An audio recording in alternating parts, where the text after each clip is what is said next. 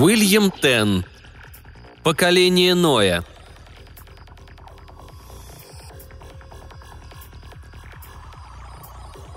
До Планкета донесся негромкий окрик жены. Она звала сына, их младшенького.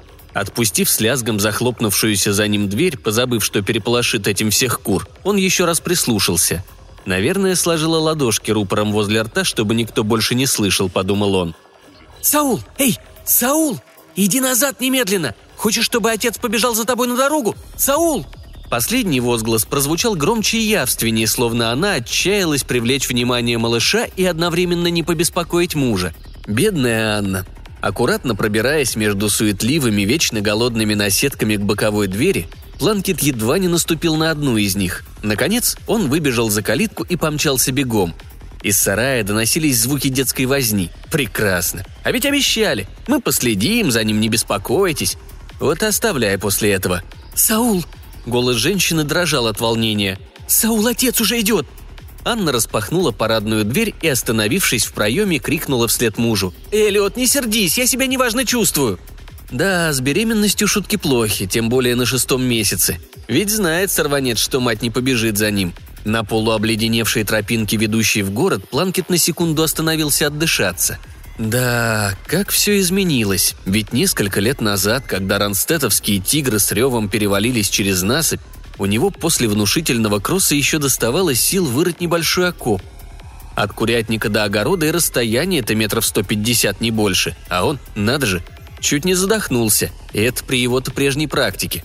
Малыш неторопливо наклонялся к палке, собираясь бросить ее увивавшемуся рядом псу. Канава, где Планкет обнаружил сына, находилась намного дальше запретной белой линии, прочерченной поперек тропы.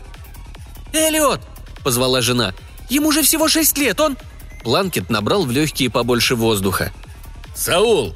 Саул Планкет!» – крикнул он. «Ну-ка, на старт! Внимание! Марш!» Он знал, что Саул не мог его не услышать. Нажав на кнопку секундомера, Планкет вскинул вверх сжатый кулак. Малыш обернулся и, увидев поднятую отцовскую руку, сообразил, что секундомер включен. От неожиданности и испуга он выронил палку, но какое-то время словно еще раздумывал. Восемь секунд. Наконец-то Саул побежал – но почему так медленно? Растик резвился и прыгал, норовя проскользнуть между ногами мальчика. Анна подошла, остановилась рядом с мужем. Было видно, как нелегко дался ей этот путь.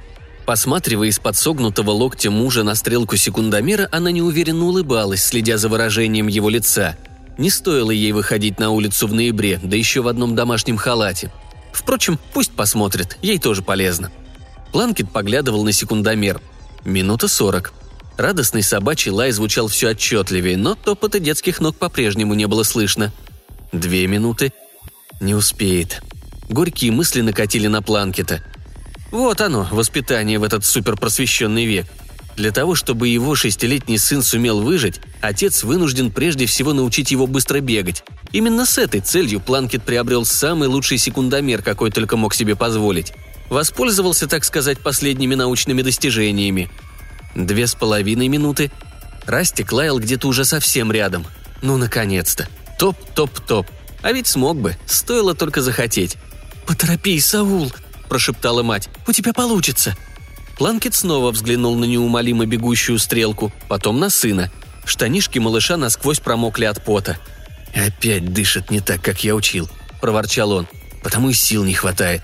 Уже на полпути к дому Саул споткнулся и растянулся во весь рост – «Не считается, Эллиот, он оступился», — попыталась оправдать сына Анна.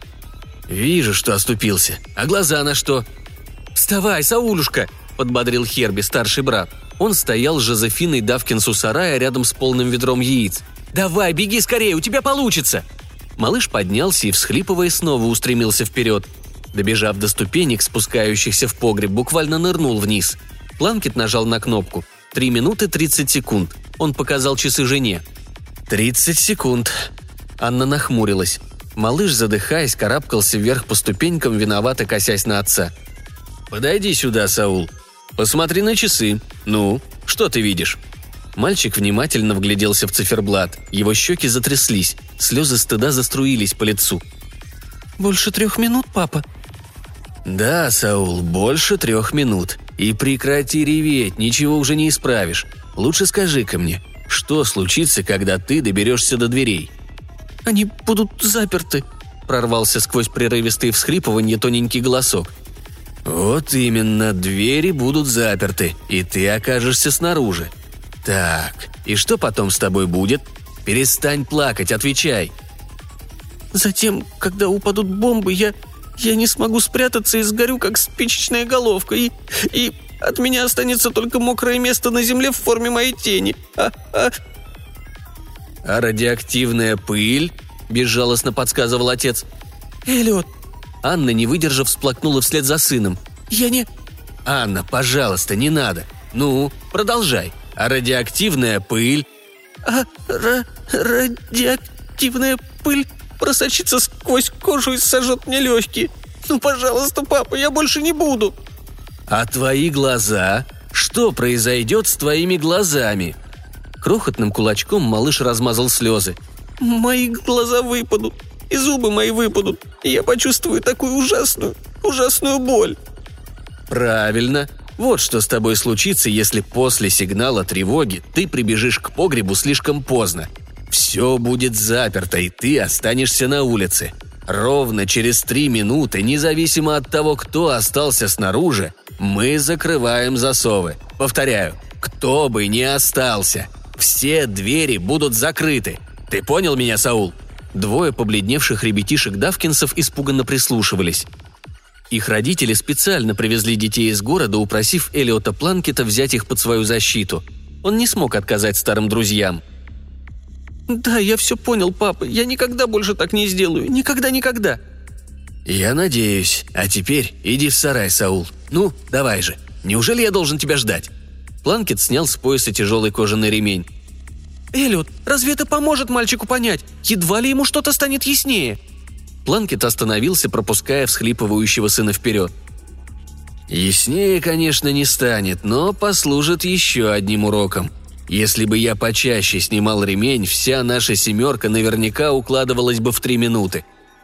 Позднее, еле волоча от усталости ноги, обутые в громоздкие фермерские ботинки, Планкет зашел на кухню, где Анна кормила Дину.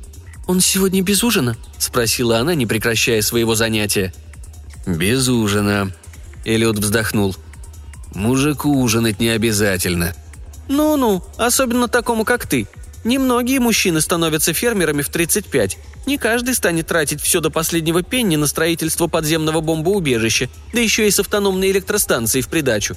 И все только ради безопасности. Впрочем, ты прав». «Я только хочу придумать», — разгорячился Эллиот.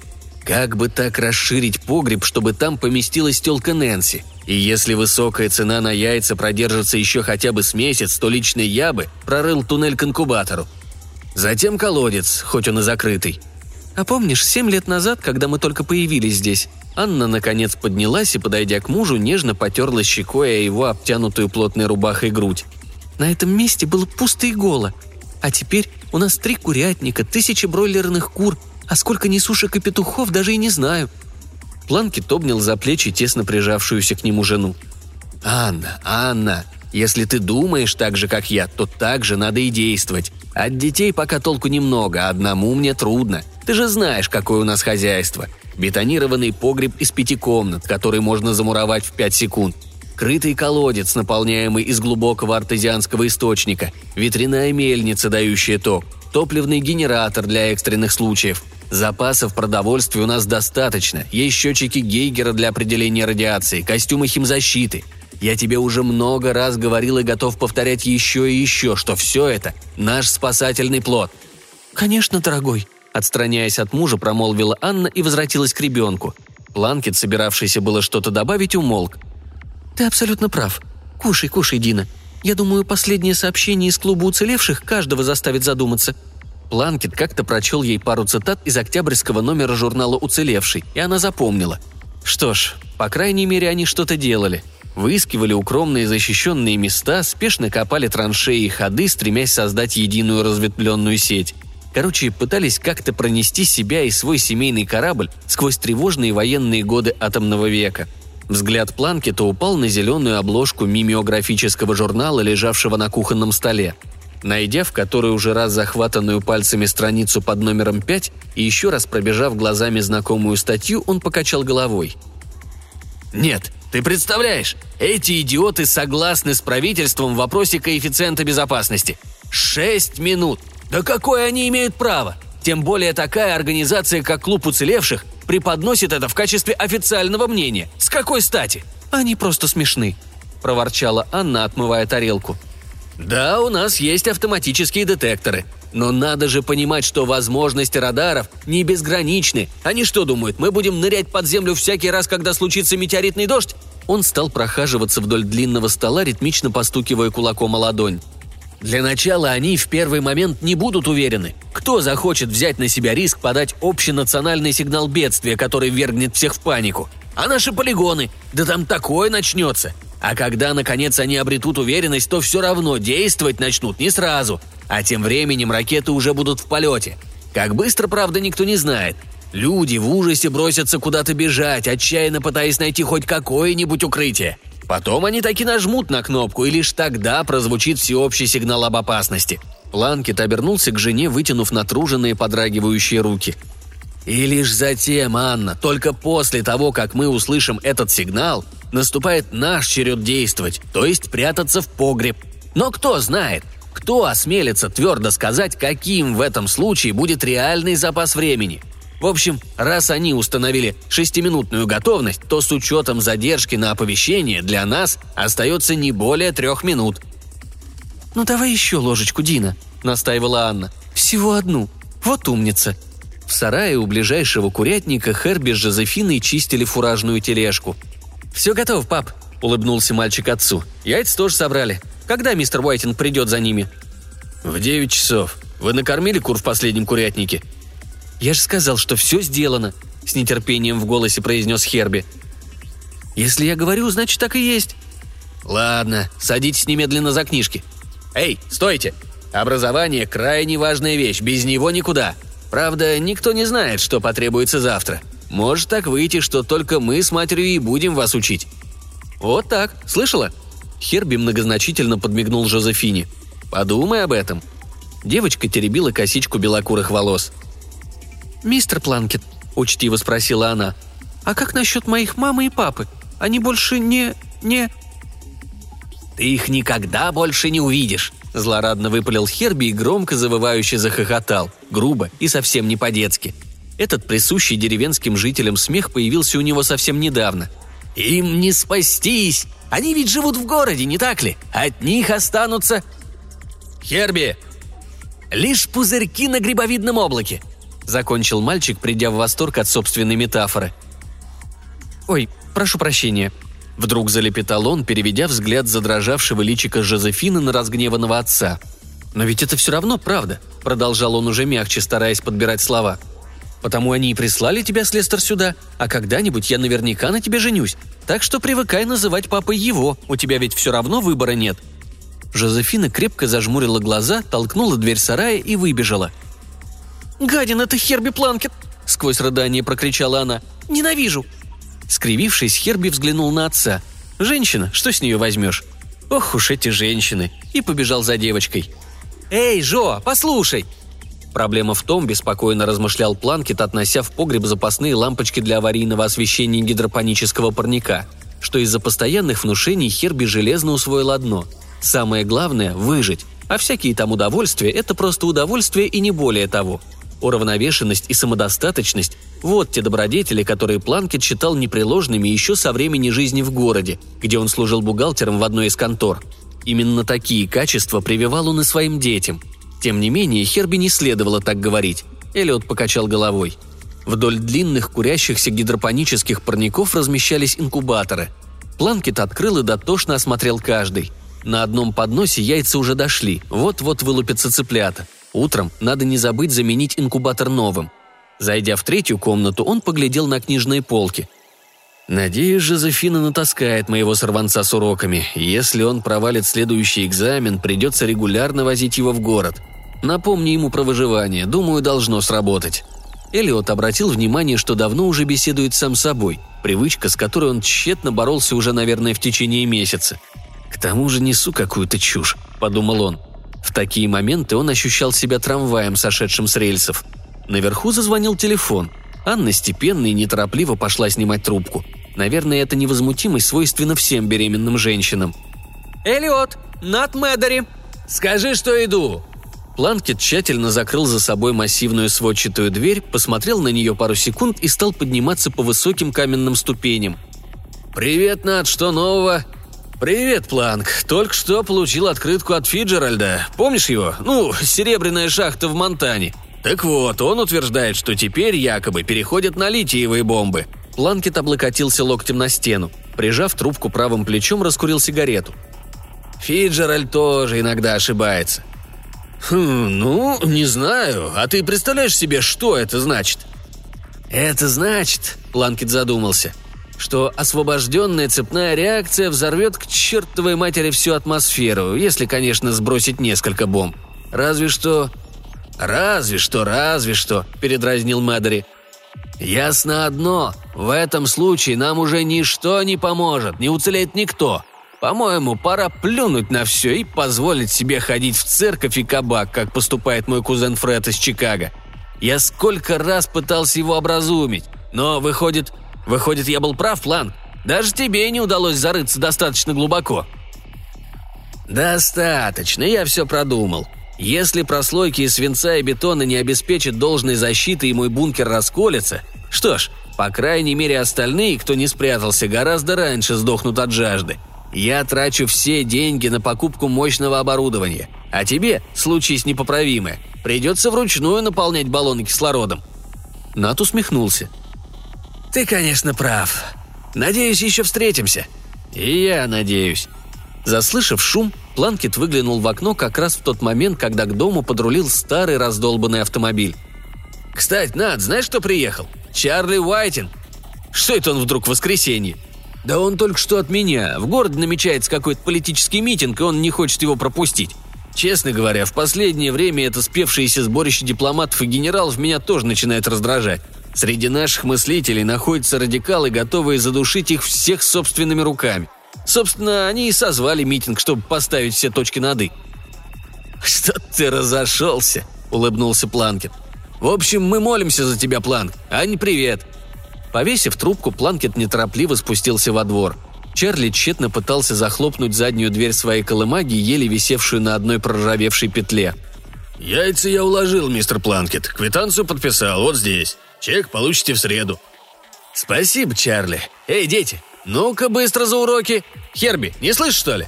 У тебя сегодня вечером тест по английскому». «Ну, как дела, Чарли? Цены на яйца все растут?» «Растут, растут», Чарли заполз на скрипучее кожаное сиденье и, проворно захлопнув за собой дверцу, высунул локоть в окно. «Хе-хе, цены растут, и мне перепадает даже больше, чем вам. Пользуюсь тем, что спасающихся вроде вас развелось предостаточно, и все боятся вести в город собственный товар». «Имеют право», — смущенно заметил Планкет. «Ну, а как там митинг?» «Соберет скуч народу. Ай, да все это без толку, опять ничего не решат. За последние несколько лет прошел уже миллион таких собраний, и все равно каждый знает, что это произойдет, рано или поздно. Они просто время теряют. Надо ударить первыми, вот мое мнение. Может, мы и ударим, а может, они. Не исключено также, что эта замечательная идея одновременно придет в голову многим. Чарли нажал ногой на стартер. «Чушь, если мы опередим всех, то отвечать будет уже некому. У них просто не будет ни времени, ни возможности, это я вам точно говорю. А вы, выживальщики!» Сквозь заднее стекло удалявшейся машины было видно, как он недовольно качал седой головой. «Эй!» – закричал он вдруг, проехав еще несколько метров. «Эй, смотрите!» Планкет обернулся. Чарли держал вытянутую левую руку с поднятым вверх указательным пальцем. «Смотрите, мистер Планкет!» – орал старик. «Слышите? Бух, бух, бух!» Раздался гомерический хохот, и Чарли порулил дальше – Растик традиционно припустил следом, не переставая оглушительно лаять. Элиот задумчиво глядел вслед удалявшейся машине, пока она не скрылась за поворотом. Но и после этого он остался стоять в ожидании возвращения Растика с гордым видом неторопливо трусившего к дому. Жаль Вайтинга. Жаль всех ему подобных, с естественным недоверием относящихся к ненормальным с их точки зрения людям. Как же так вышло, что он позволяет этому старому жадноватому чудаку Уайтингу покупать его продукцию? Отчего ни сам он, ни кто-либо другой из семьи не рискует отправиться в город? А все дело в том, что еще несколько лет назад он пришел к выводу, что в большинстве своем окружающие его люди слишком уверены в собственной безопасности, в их несомненном превосходстве над остальными, которые просто блефуют – а думать так – это все равно, что поверить, будто два сорванца, стоящие друг против друга со снежками в руках, способны отбросить их в сторону и мирно разойтись. Это все равно, что с серьезными лицами обсуждать преимущества бетонных заграждений в сравнении с проволочными перилами, когда собственные автомобили зависли над пропастью. В общем, все эти, на первый взгляд, справедливые и благочестивые люди на самом деле совершенно равнодушны. Но в конце концов нашлась, наконец, группа единомышленников, вспоминал Планкет – решивших раз и навсегда положить конец пустым словопрениям. Рано или поздно наступает момент, когда вы, одетые во власеницу, устаете стоять и мрачно пялиться в зловещие небеса. Вы доходите до той грани, когда осознаете, что вовсе не перестали любить человечество, а просто захотели вытащить себя и своих близких из этого провального сумасшествия. Так называемое выживание отдельного индивидуума и его семьи. «Дзынь, дзынь, дзынь», Планкет машинально нажал на стартовую кнопку секундомера. Странно, сегодня не намечалось учебного сигнала тревоги. Все дети гуляют на улице, кроме Саула. Он не осмелится выйти из своей комнаты. Однако сигнал тревоги снимает все запреты. Разве что Анна. Он прошел на кухню. Жена с бледным испуганным лицом стремительно бежала к двери с Диной на руках. «Саул, ну же, беги быстрее, Сауле!» «Я бегу, мама!» – откликнулся малыш, топача вниз по ступенькам. Тороплюсь изо всех сил, я успею!» До планки-то наконец дошло. Тяжело опершись рукой о стену, он в оцепенении следил, как Анна из последних сил несется вниз по лестнице к погребу. Саул спешил следом, размахивая на ходу ручонками, и уже почти догнал мать. «Я успею, папа, я успею!» Планкет почувствовал, как внутри у него все словно оборвалось. Он судорожно сглотнул. «Не торопись, сынок», – прошептал он. «Настал судный день. Наконец он выпрямился, глянул на секундомер и тут заметил, что от ладони на стене остался мокрый след. Одна минута двадцать секунд. Неплохо, совсем неплохо. «Дзынь, дзынь, дзынь!» Он встряхнулся и почувствовал, что весь дрожит. Нет, надо взять себя в руки. Первое, что он должен сделать, притащить из сарая токарный станок. «Эллиот!» – позвала его жена. Казалось, все происходящее – страшный сон, и он вот-вот проснется – Спускаясь по ступенькам, он чувствовал, что ноги почти не слушаются, а возле самой двери погреба даже споткнулся. Подняв голову, он увидел лишь перепуганные глазенки сбившихся в кучу детей. «Все здесь?» – прохрипел он. «Все, папа!» – тоненько пропищал Саул. «Лестер с Херби в дальней комнате. Почему же Софина плачет? Лестер не плачет, я тоже не плачу». Невнятно кивнув в сторону худенькой всхлипывающей девочки, он потянулся рукой к рычагу, торчащему из бетонной стены. Снова взглянул на часы. Две минуты десять секунд. Неплохо. «Мистер Планкет!» – орал, несясь по коридору Лестер. «Мистер Планкет, Херби на улице! Ловит Растика! Он выбежал в другую дверь! Я ему говорил!» Две минуты двадцать секунд отстучало в голове у Планкета, когда он добрался до верхней ступеньки. Херби носился по двору и щелкал пальцами, пытаясь приманить пса. Завидев отца, он буквально застыл на месте. Но, к счастью, выпрыгнувший в тот же миг из-за кустов пес радостно подскочил к мальчику, сбив его с ног. Херби упал. Планкет шагнул вперед. Две минуты сорок секунд. Моментально вскочив, Херби помчался к погребу. Что это за глухой удар? Взрыв? Вот еще один. Похоже на мощное извержение вулкана. Кто это начал? Впрочем, разве сейчас это важно? Три минуты. Вот Растик, виляя хвостом, влетел в погреб, а следом за ним несся задыхающийся Херби – Схватив сына за воротник, Планкет сделал гигантский скачок. Прыгая, он успел заметить, как где-то далеко к югу вздымаются над землей смертоносные грибовидные зонты. И этот жуткий грохот. Планкет подтолкнул сына вперед. Три минуты пять секунд. Дернув рубильник и не дожидаясь, пока дверь закроется и загерметизируется, он метнулся в коридор, торопливо запирая еще две двери. Так, еще один рубильник, контролирующий два запасных входа. Он резко дернул его и вновь бросил взгляд на часы – Три минуты двадцать секунд.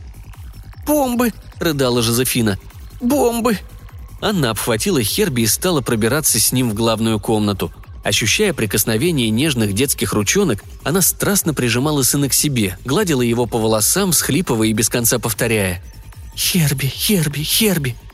Папа, я знаю, что ты меня будешь бить. Я, я, я хочу, чтобы ты знал. Мне кажется, ты должен». «Я не собираюсь тебя наказывать, сын». «Правда? Здорово. Но я заслужил наказание. Самое страшное». «Возможно», — ответил Планкет, тупо глядя на пощелкивающие счетчики Гейгера. «Возможно, ты и заслужил наказание», — вдруг закричал он так пронзительно, что все обернулись. «Но я не буду тебя наказывать. Не только сейчас, но и никогда впредь. И хочу, чтобы так же поступали вы сами. Поняли?»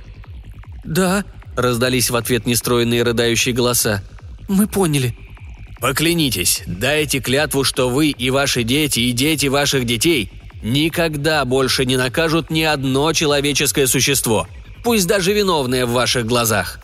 «Мы клянемся!» – заорали они в ответ. «Клянемся!» Затем все они сели. Ждать.